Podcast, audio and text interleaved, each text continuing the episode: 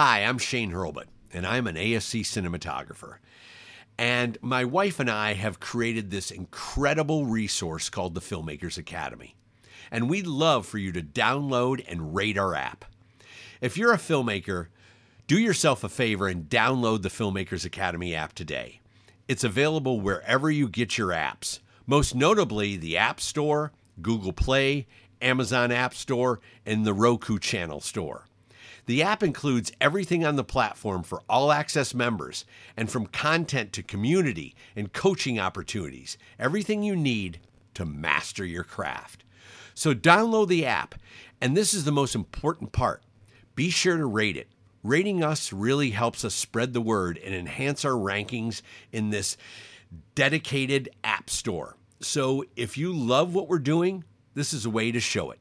Together, let's take your career as a filmmaker to the next level. Welcome To Shane's Inner Circle Podcast. with your hosts, Shane and Lydia. Hello, Inner Circle members, and welcome to episode 40, our November podcast. Shane and I are back together in Los Angeles and so excited to have you with us. And we are about to dive into a potpourri of questions. But before we do, I just wanted to say how grateful we are. It's November, it's the time of year where you just think about gratitude and the wonderful things in your life.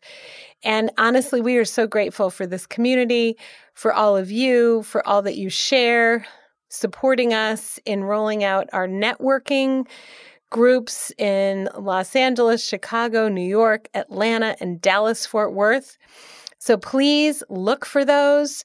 It is the Shane's Inner Circle meetups. We're super fired up about them. And as soon as we have dates, we will put it up on the Facebook group for everybody. I am super excited to share with you all the answers to these questions today. It's uh, it's uh, we have a, like Lydia said, a very eclectic list of questions to go through from all of our members, and I also wanted to just kind of talk about the meetups as well. This networking is huge. Uh, this is how the ASC started. The ASC started with these small groups in all these regionals and uh, areas New York, LA, Chicago, Miami, and cinematographers getting together, sharing their thoughts, sharing their challenges, and, uh, and building uh, the art form of cinematography. So we are on a wonderful quest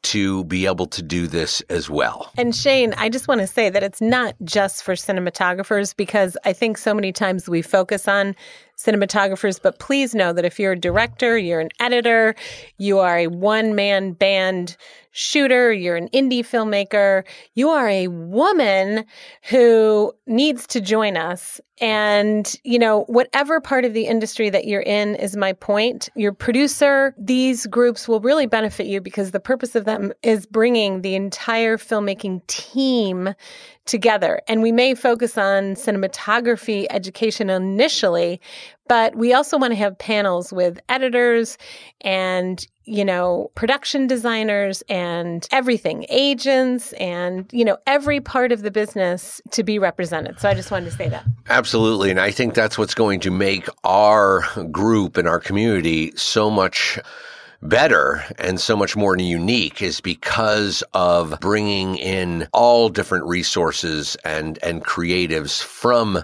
the movie business into the discussion. So it's not just cinematographers, it's directors, production designers, producers, all these technicians, uh, all these uh, individuals that can kind of come together and, and discuss and really share their knowledge, their creativity and build this incredible, powerful resource. And just to give you a heads up, we are going into a major content creation this end of this year, and it is going to be very in depth, and it's going to be taking in the director and production designer perspectives as well as the grip and electric and cameras perspective, not only from a technological standpoint, but the whole creation process of starting with the script, going through pre-production, breaking it down, talking to your individuals, pre-rigging and pre-cabling, and it's going to not only be on a indie or Hollywood scale, it's going to be brought down to a small DIY, working with what you have kind of scale as well. So you're going to see it in two different perspectives. And I feel like we live, leave out the editors a lot. And so if you're a shooter editor, if you're a predator, I guess it's called the producer, shooter, editor, um, this is great content for you because Shane works very intimately with the editor on every single movie that he does. And I think we kind of overlook this piece a lot. So I really want to shine a light on it.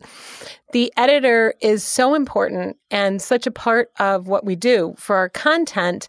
Um, we are working with our editor, Dylan, constantly. And I think that we just don't talk about the process that we do. But the editor, especially if they can be there during the shooting, is it's such an incredible learning for them and it makes it so much easier during the editorial because they they understand and they know when they've got it because they're seeing it. So i think dylan's going to be intimately involved with us um, again, and we're really excited about that. So I just kind of wanted to shine a spotlight really briefly on the editor. I appreciate you.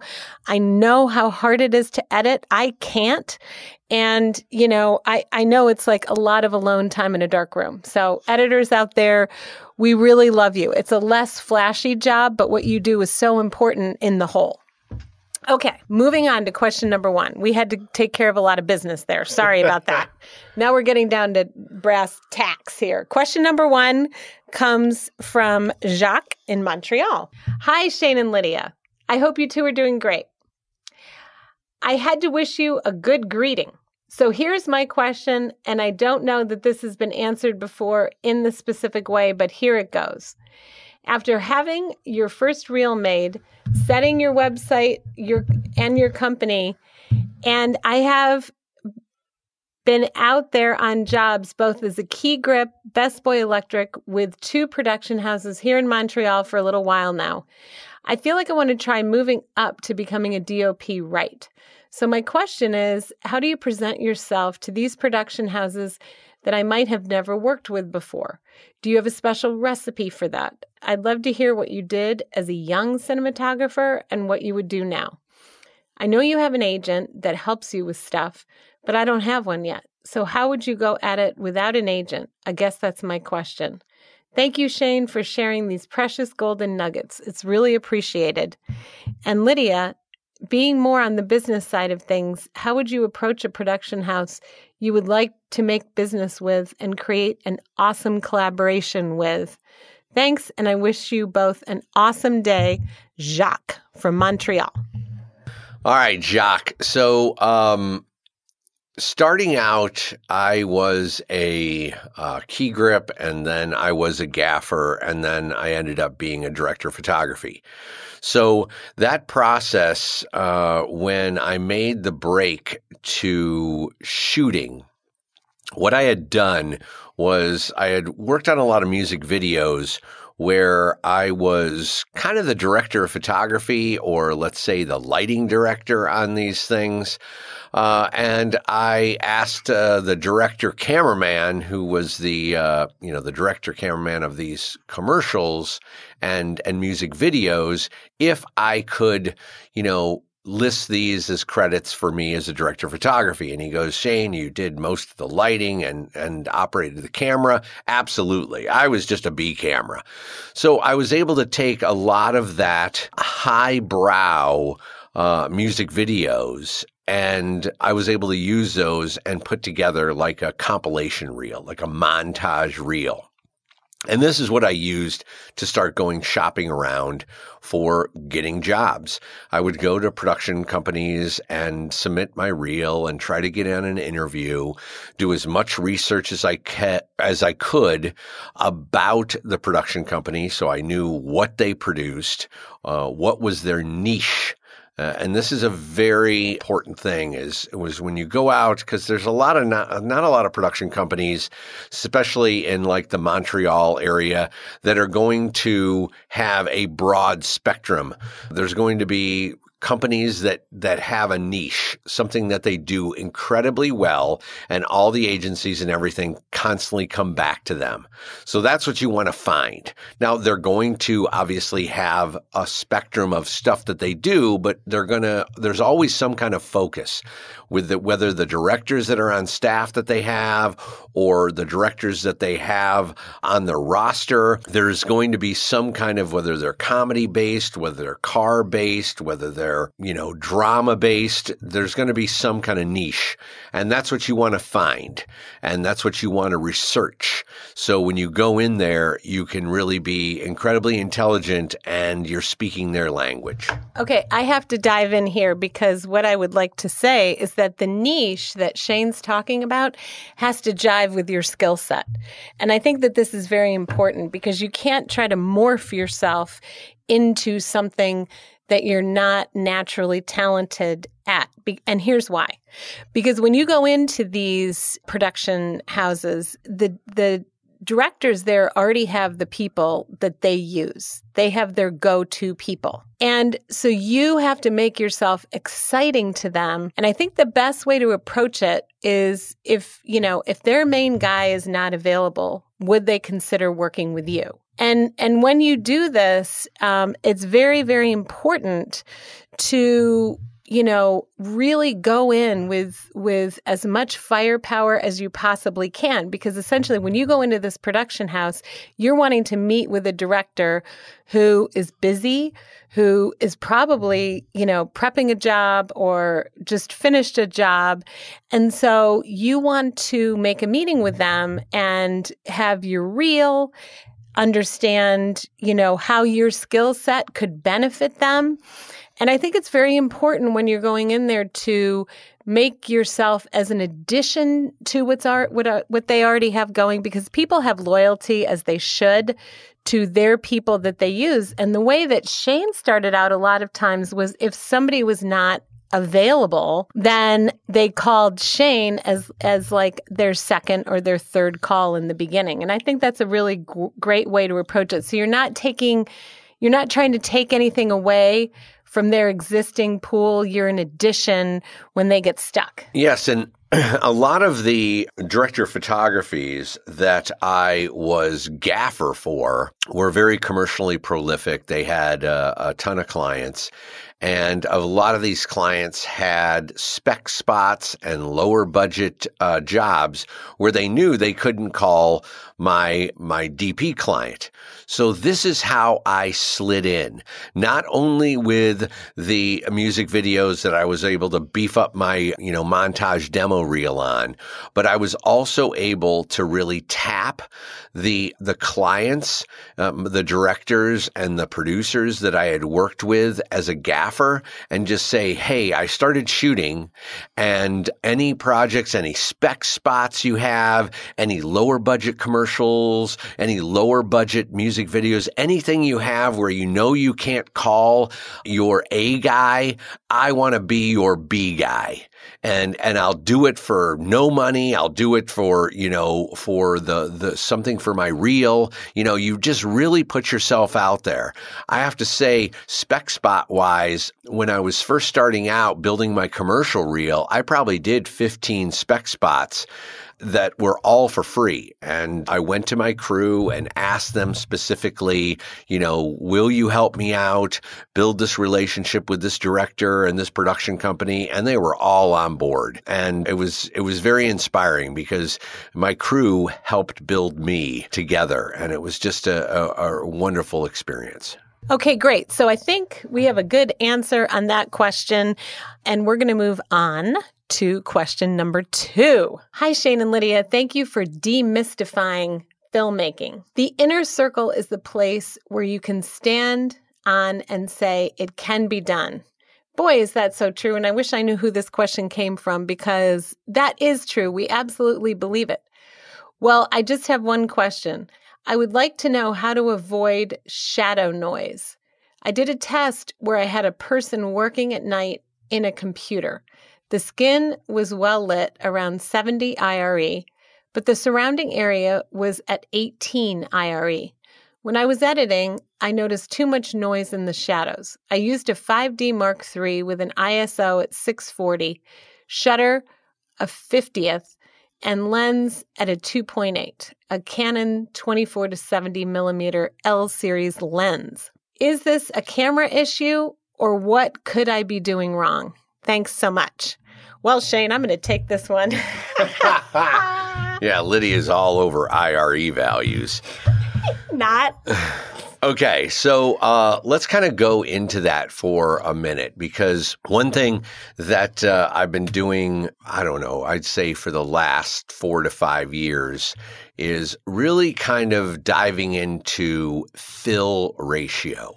And you know, we talk about this a lot, and a lot of the members come to me and they say, you know, Shane, I don't have 18Ks. I don't have access to all this stuff that you do. You know, it's just not relevant to me. Well, I call bullshit on that. And the reason I call bullshit on that is because it's all based on ratios. If you don't have an 18K, then you are looking at the light. You're studying the light. You're analyzing this light so you can then recreate it with whatever you have. When I was studying cinematography, I would look at Roger Deakins' work. He was my mentor. He's somebody that every movie that came out, I could not wait to go see it two, three, four times. And I know I didn't have 18Ks. I know I didn't have access to any of the lights and everything that he did. But what I saw was ratios the downside, what his fill levels were. You know, I didn't know that there, he, Roger Deakins wasn't going, well, I exposed this at this, and then my fill ratio was, was four stops down. But I do. I tell you all that. I, I, I pave the way for you to all learn sharing this knowledge. So it's all science. It's all art. So it's taking the ratios, looking at the light, and then recreating it with what you have. All right, back to the question. We're talking IRE values and we're talking noise in the shadows. So, what I would say is your IRE value on the face is a little high. 70 IRE is too high for a computer screen at night you want to be more in the 35 to 40 range at a maximum. And then your blacks want to be, I would say, at seven or eight IRE. And then you want to be able to fill into the shadows. So it transitions. So it's not just one light being the computer screen. You're obviously going to get a lot of noise in the blacks because there's just no information and it's it's striving to give me information. It want I want information. So what I do is if if I don't have a lot and you are working off of your computer monitor, well, there's a couple ways to do it completely DIY. If you have a light, then I would pop a light into the ceiling so I could fill those shadows with about you know, 18 IRE. And those shadow areas will then transition into the darker areas of 5 and 6 IRE, which will go true black when you actually put your lookup table on it and go into color correction. The if you don't have a light, then, you know, if you have another computer, or two, I would just put a white screen up and just angle them into the shadows or try to bounce them uh, into white cards or whatever. You actually use technology. Uh, an iPad will will put out a ton of light in this kind of low light scenario.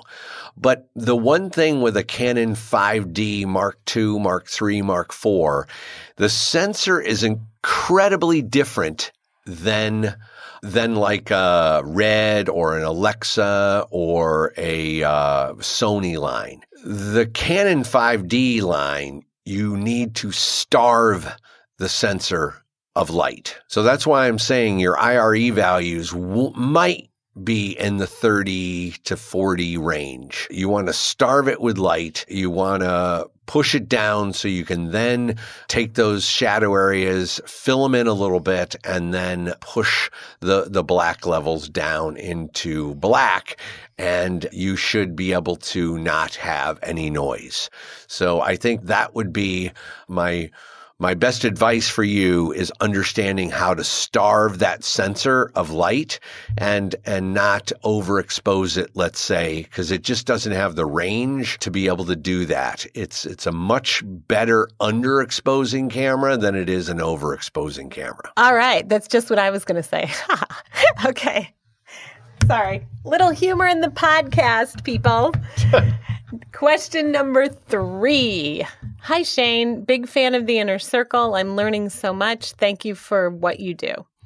I'm still fairly new in lighting and need some advice on what type of light you'd shine through diffusion. I just got an 8x8 butterfly, but I own LED lights without a ton of output. What is a must have light that provides enough output to fully take advantage of a large diffusion like that? Can I get a couple of different suggestions in a couple of different price ranges? And again, um, if you would like us to acknowledge you, we love your name. So we've had a couple of questions that are anonymous. Okay, Shane. Let's talk about your 8x8 butterfly because that's a, a, a, beautiful source.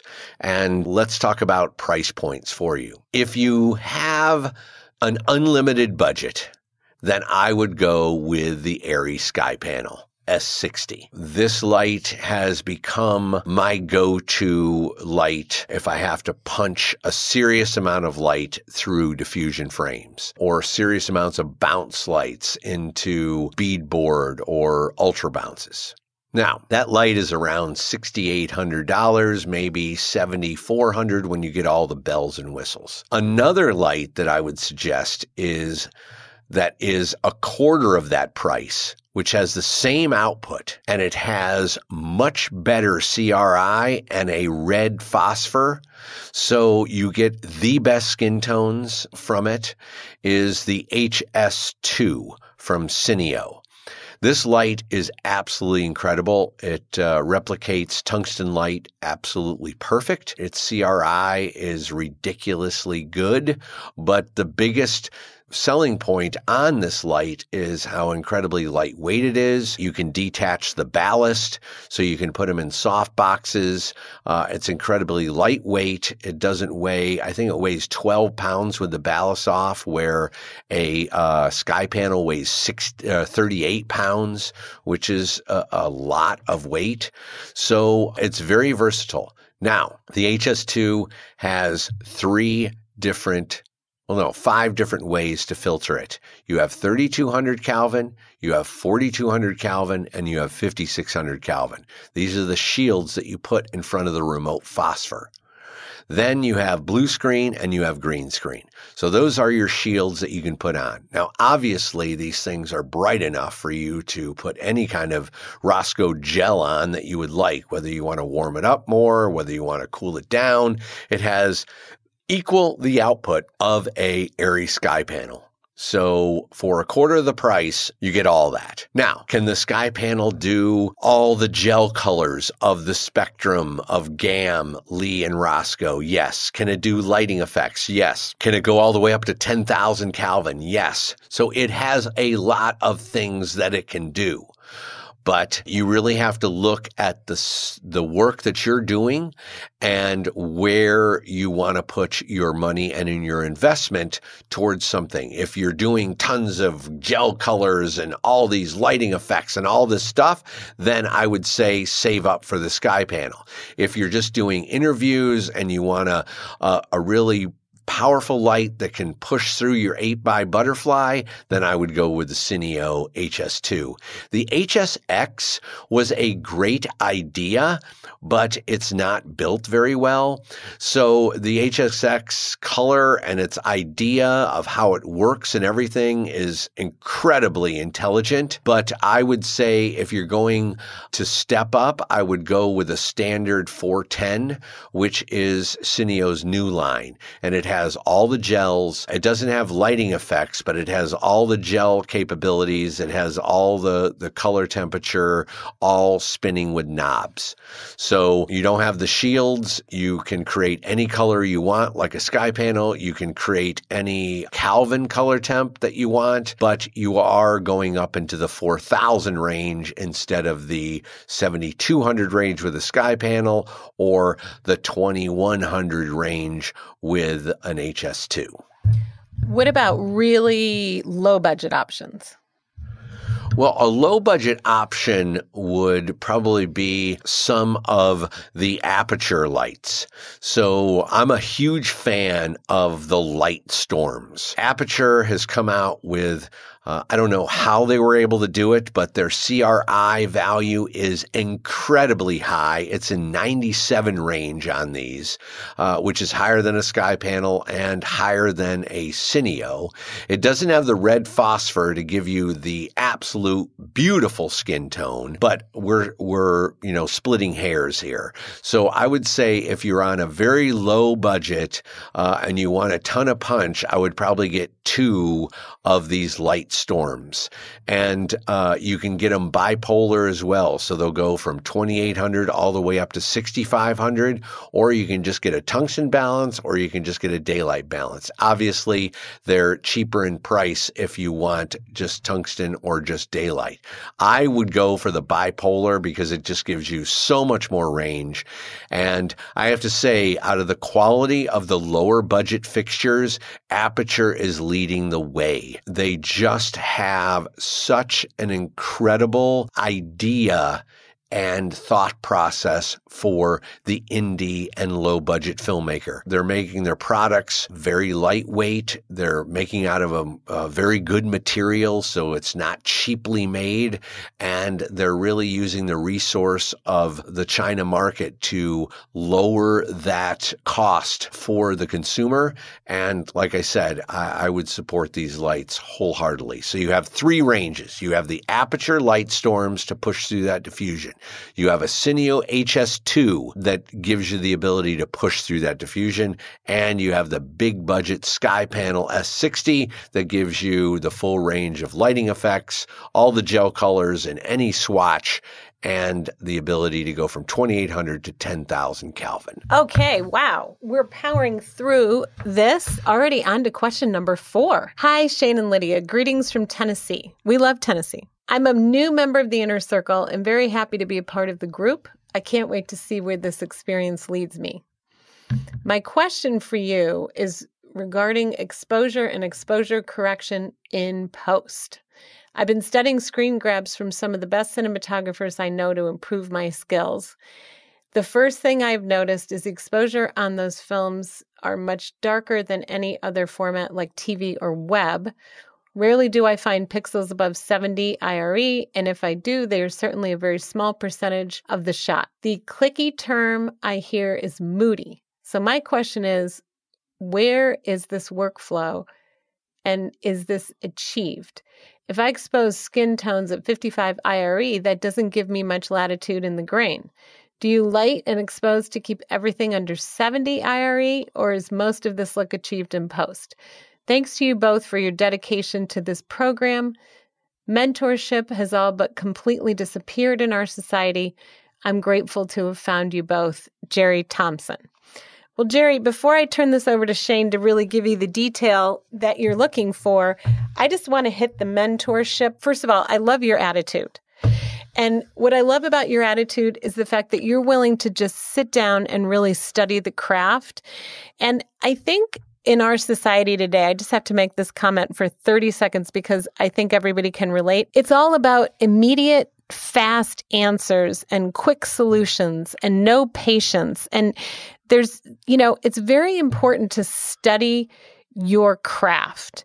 When I do anything, I mean, I spent the entire decade of my 20s studying and learning and taking the deepest dive, and it really makes you rounded as an artist. And I think it's very, very important to take the time to study your craft. So I just want to put a plug in there for, for really, you know, being a little bit patient with yourself. Um, I've always had mentors in my life. And I think what mentors do is that they, they really push you, but they also help you to slow down and not rush the process.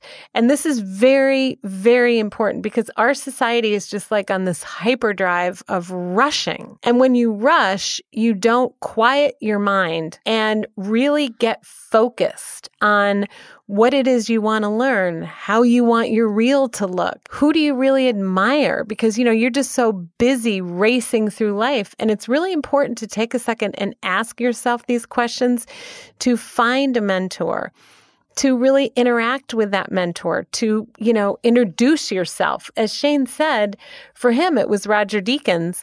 And, you know, Shane's talked with Roger on multiple occasions. He, he shares with Roger how he's impacted his life. And again, you know, taking the time and really finding your mentor and slowing yourself down a little bit to do the research and to study the craft is so important. Okay, Shane. I agree with that, Lydia. And uh, so much of us want to get to, let's say, you know, A to B to C to D. Everyone wants to go to A to Z. And I was that person as well. I jumped over a lot of the alphabet on my way up the ladder. And I find that through sharing and mentoring all of you, I am rediscovering a lot of the alphabet that I jumped over. So I thank you very much for that. But studying your craft, studying people that you respect and you love their style, this is something that shapes you as an artist. So you were looking at different movies and you were saying this moody idea. Well, I know I've said in many of the my camera tests and everything that you want to expose your skin at 50 to 60 or 45 to 55 or whatever these IRE values. Well, obviously, these IRE values are based on the environment and the scene that you're shooting. If you're going for a very dark lit scene, you're not going to be keying somebody at 45 to 55 or 55 to 65 IRE. All this is a sliding scale. So, what you're seeing as moody is I just, I light a scene to I. I really don't look at any of my IRE values till I'm about ready to roll because I don't want to get, I don't want the science to go into it. I want to just look at my eye and look at the monitor without even putting false color up or, or using a waveform monitor.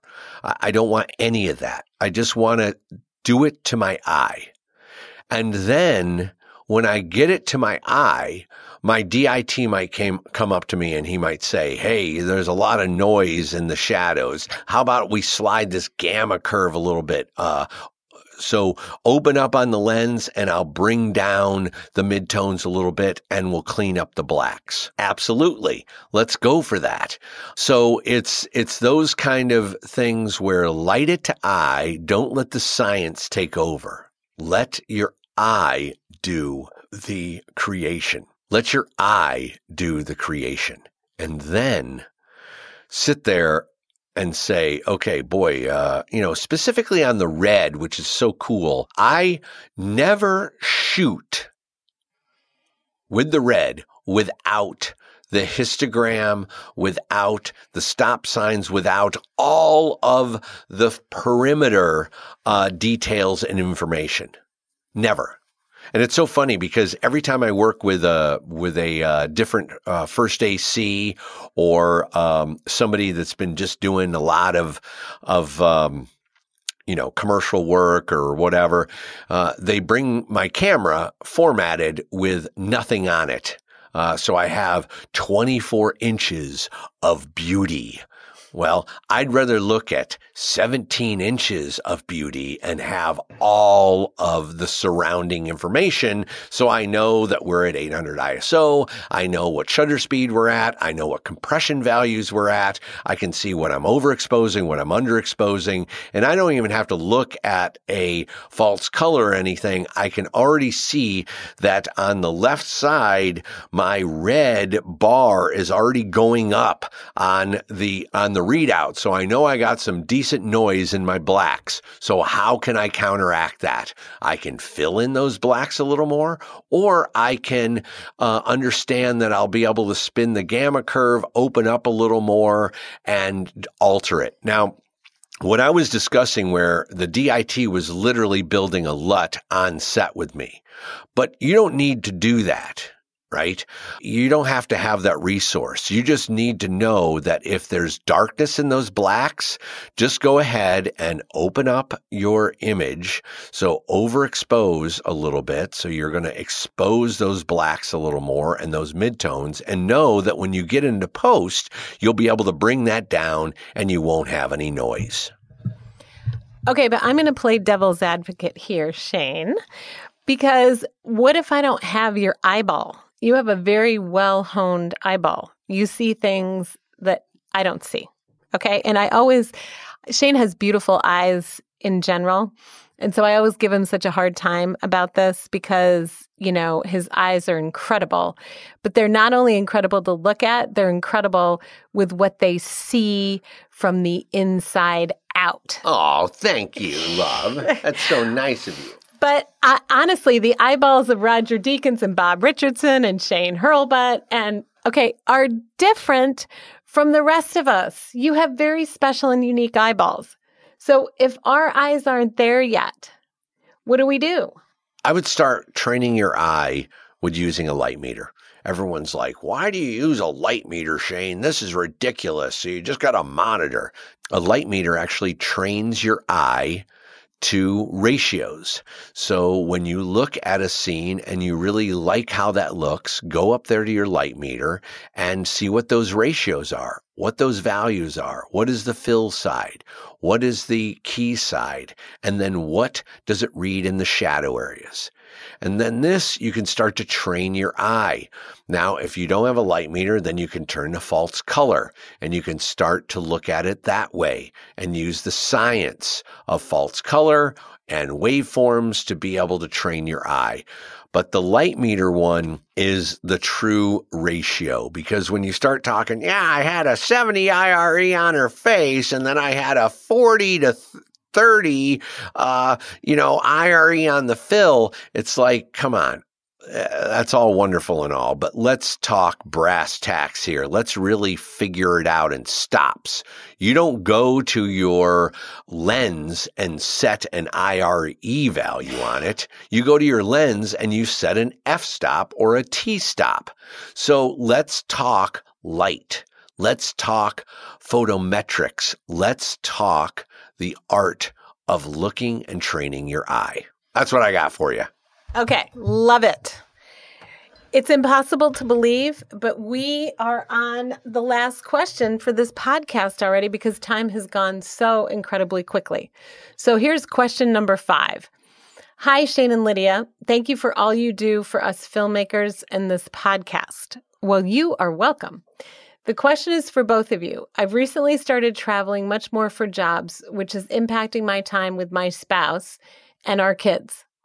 How do I keep my relationship strong with my family while I am away and busy with long hours on set?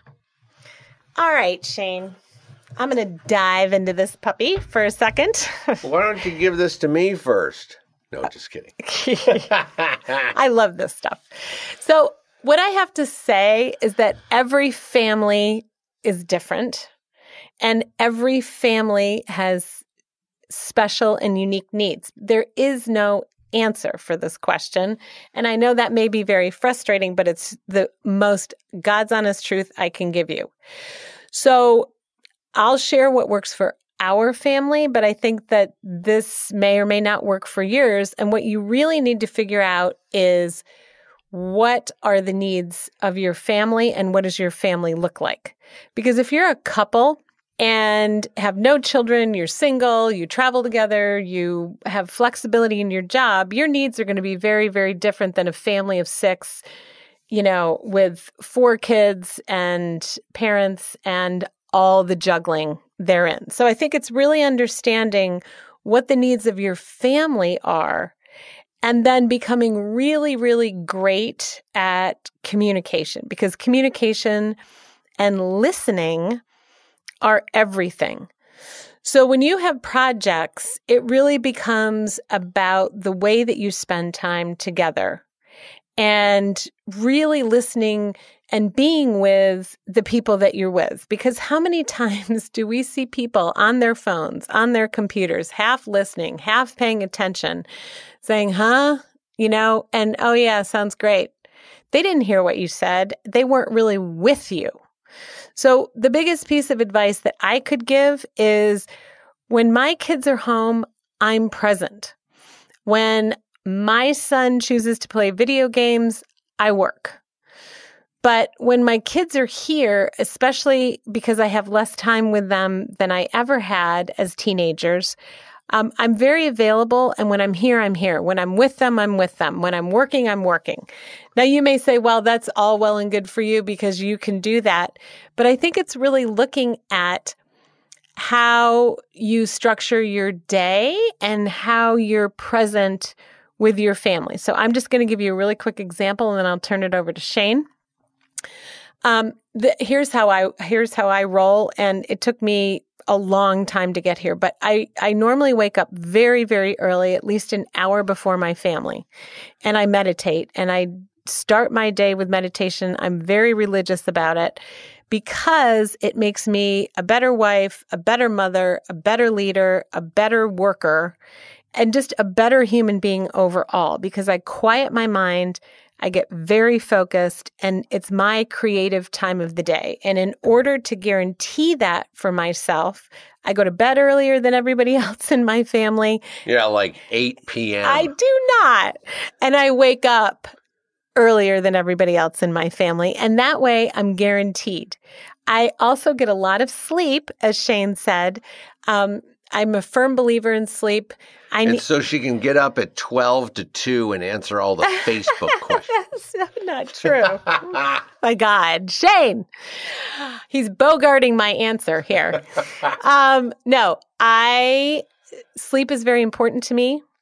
And when I can't sleep, I meditate. Uh, one of the things that I do is, like Lydia said, FaceTime. FaceTime is huge. Use technology to really benefit and and and see that face and see that expression. And you know, I love. Uh, when that FaceTime kicks up and there's Lydia's beautiful face in front of me, whether she just got done with a workout or Thank just you. got out of bed, you know, she looks stunningly beautiful no matter what. So seeing that is, is always a, you know, just a, a wonderful connection. Um, the other thing is don't do any of these calls on set. I have made it a practice when I am working, I am working. Even at lunchtime, lunchtime is never my own. Uh, I, I will shove the food down my throat for 10 to 15 minutes, and I'm always pulled into a schedule meeting. I'm pulled into a location scout or a tech scout. I'm pulled into something. So lunch is not an option either. So it's the time, like I wake up usually two hours before call time uh, to read the script, to go through my day, to get my head in the right space. Uh, Lydia talks about meditating. I meditate film. So I literally quiet my mind and I think about the scenes and uh, plan A and plan B to each one of them. If the weather screws us, if there's clouds, if there's blazing sun and it's supposed to be an overcast day, I start to figure out all the different scenarios in my head so I come in totally prepared.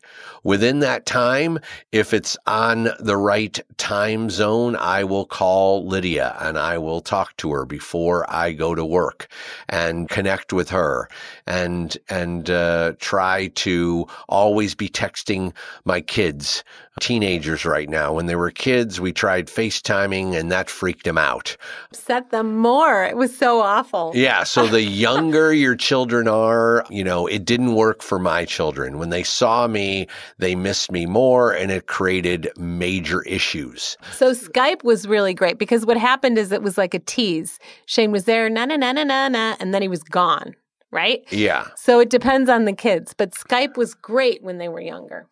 Right. When we were first younger, it was good. But then uh, as they got a little older, they became really irritated that I was not there and that I was not able to, you know, be with them. So you have to really gauge that. But now as teenagers, I FaceTime them all the time and we reconnect that way. It's also involving your kids in helping you do what you love.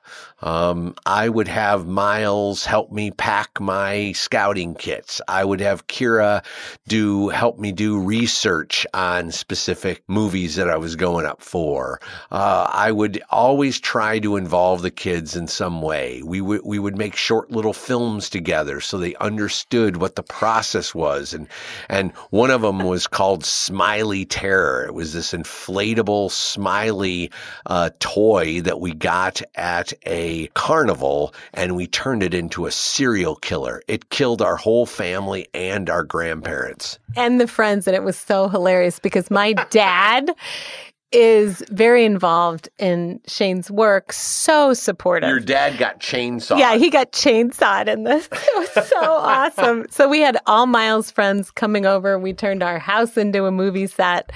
But I think, you know, uh, the other point that I want to end with, and Shane is so right, is like it's just not having rigidity. So if your family and your children know that this may this is what you were born to do. This is what makes your heart sing. This is who you are. You know, you're a dad, a mom, a friend, a son, a daughter, but you're also a filmmaker and you become depressed when you don't get to express this artistic side of yourself. They will get that part. And I think the happier that you are and the more secure that you are within yourself, the more present you can be for your family and the more fulfilled it is for everybody. So, one thing that I would caution against is you never both want to be gone together. So, if you're both in the film industry, you know, it's about taking turns. Somebody's career has to sacrifice. There always has to be a sacrifice somewhere. Um, Shane and I, you know, Shane was the one that traveled more. I stayed home more. Depending on how young the kids were, we would go with Shane, but then when they get in school, it's very difficult unless you're willing to homeschool, which just didn't work for our kids. So they wanted their friends, their community, their soccer, their sports, their, you know, that was very, very important to them. So again, what works for one family unit doesn't work for another. And I'm so sick and tired of people judging each other on this subject. So I, I agree because I had some of my friends that talk about why are you not taking your kids on set with you? Why are you not homeschooling them? Why aren't they traveling with you and becoming a family unit? Well, I looked at that scenario and I said, okay, I base this on two things. All families are different. That did not work for our family because I feel the home is the calming influence. If you're constantly being upheaved and uprooted. uprooted and sent to another country and another state and another uh, continent, these are not the greatest experiences for a uh, creating a safe haven, a home environment. And this is what we went with. We said, let's establish a home environment where the kids travel when they can to me and we're together as a family remotely and once in a while when they're able to travel because I wanted the grounding influence. I had looked at so many of my cousins that their dad was a professor and he jumped from university to university. He literally was in 15 states during my cousin's 17 years of being a, uh, a kid uh, in that family. So imagine you're moving even six months uh, you don't get a grounding. You don't get friends. You don't really get to be attached to a sports team or an honor roll or a key club or uh, a photo, uh, you know, yearbook or any of these things. You don't get a grounding. And I look at their relationships and I see who they are today and there's no commitment. There's just divorce after divorce. The children are completely awry. This is what we've seen, and this is the advice that we're sharing with you. And again, you your family may be the traveling kind. You may want your ex, you know, your kids to experience the world. And not every couple uh, can be apart together, apart together, apart together because Shane had one of his keys where the family traveled and they did it so beautifully and they made it work so well for their family. So I think it's it's it's a very personal decision. It is a very intimate decision that only you know what works for your family. And I just want everybody to know in the inner circle, there is no judgment. There is, it's all love. So you really need to find what works for you. We're just sharing what we've chosen. And um, we love whatever you want to choose for your family because honestly, at the end of the day, it's whatever makes you a happy human. Exactly. And that's what we want to pose both sides of it all. Because there's the gypsy. If you want to be a gypsy, then, and the family loves being a gypsy, then that is going to create a wonderful safe haven as well. But uh, what we found was this was the secret to our success. And trust me, I fell and failed many times in this process, trying to figure it out. I'm still learning. And I have to say, I think I'm getting much better at it. Uh, the Italy experience was not only creatively an incredible powerhouse for me, uh, and I felt so happy and so secure with who I am as an artist. And the director and I were like brothers from other mothers. This was uh, enabled me to be much more connected to my family and much more sharing of my time and uh, just giving a lot, cherishing them uh, much more. And just in closing, um, because our time is up, but I do want to add one thing that you may not have thought of. When you're on set and you're on a feature, very specifically, it never is what it is. So, part of the reason that we decided to stay home and travel to Shane when the kids had holidays and make the home base versus traveling with him is we tried traveling in the beginning and the day would go long or he was supposed to be home for dinner and then he wasn't or all of a sudden the director had a spontaneous meeting that he needed or oh my gosh you know wardrobe needed him to approve something and you know he was never able to commit and it drove him crazy because he felt like he was constantly letting us down.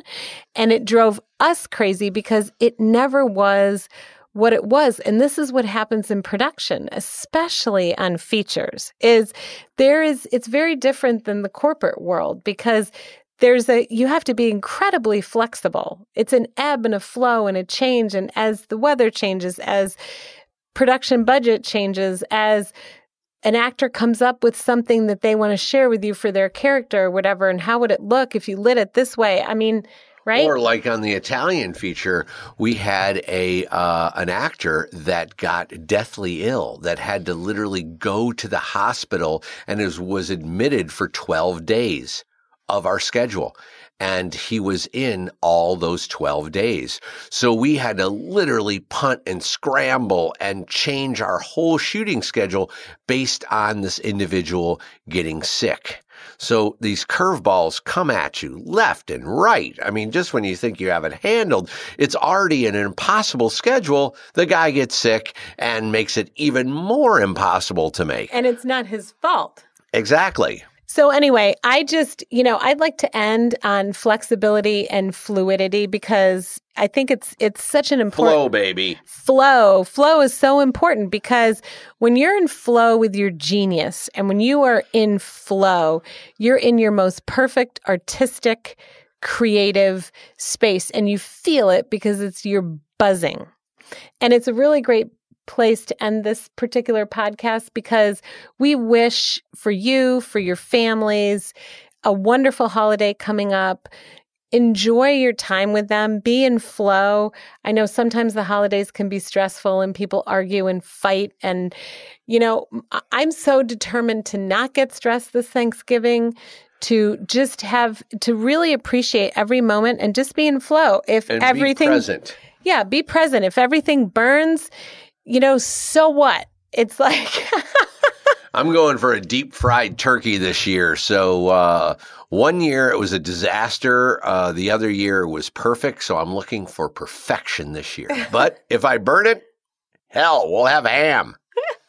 have a wonderful Thanksgiving with your families. Enjoy this time of year, and we will be back with you in December. All right, that concludes episode 40, this podcast. Bye, y'all. Bye. If you're looking to challenge yourself, if you're looking to become a better filmmaker, as well as being mentored from 30 years of experience, go to shanesinnercircle.com. Knowledge you can trust, people that care. That's exactly what happens in our loving global film community of shanesinnercircle.com. Hi, I'm Shane Hurlbut, and I'm an ASC cinematographer. And thanks for joining us for another episode of the Filmmakers Academy podcast. Take advantage of monthly virtual group mentorships, networking events, and new content released weekly by becoming a member today. Join today and get $20 off your first month by using the promo code FAPOD20. That is FAPOD20 and join the number one resource for cinematographers, film crews, and do it all filmmakers.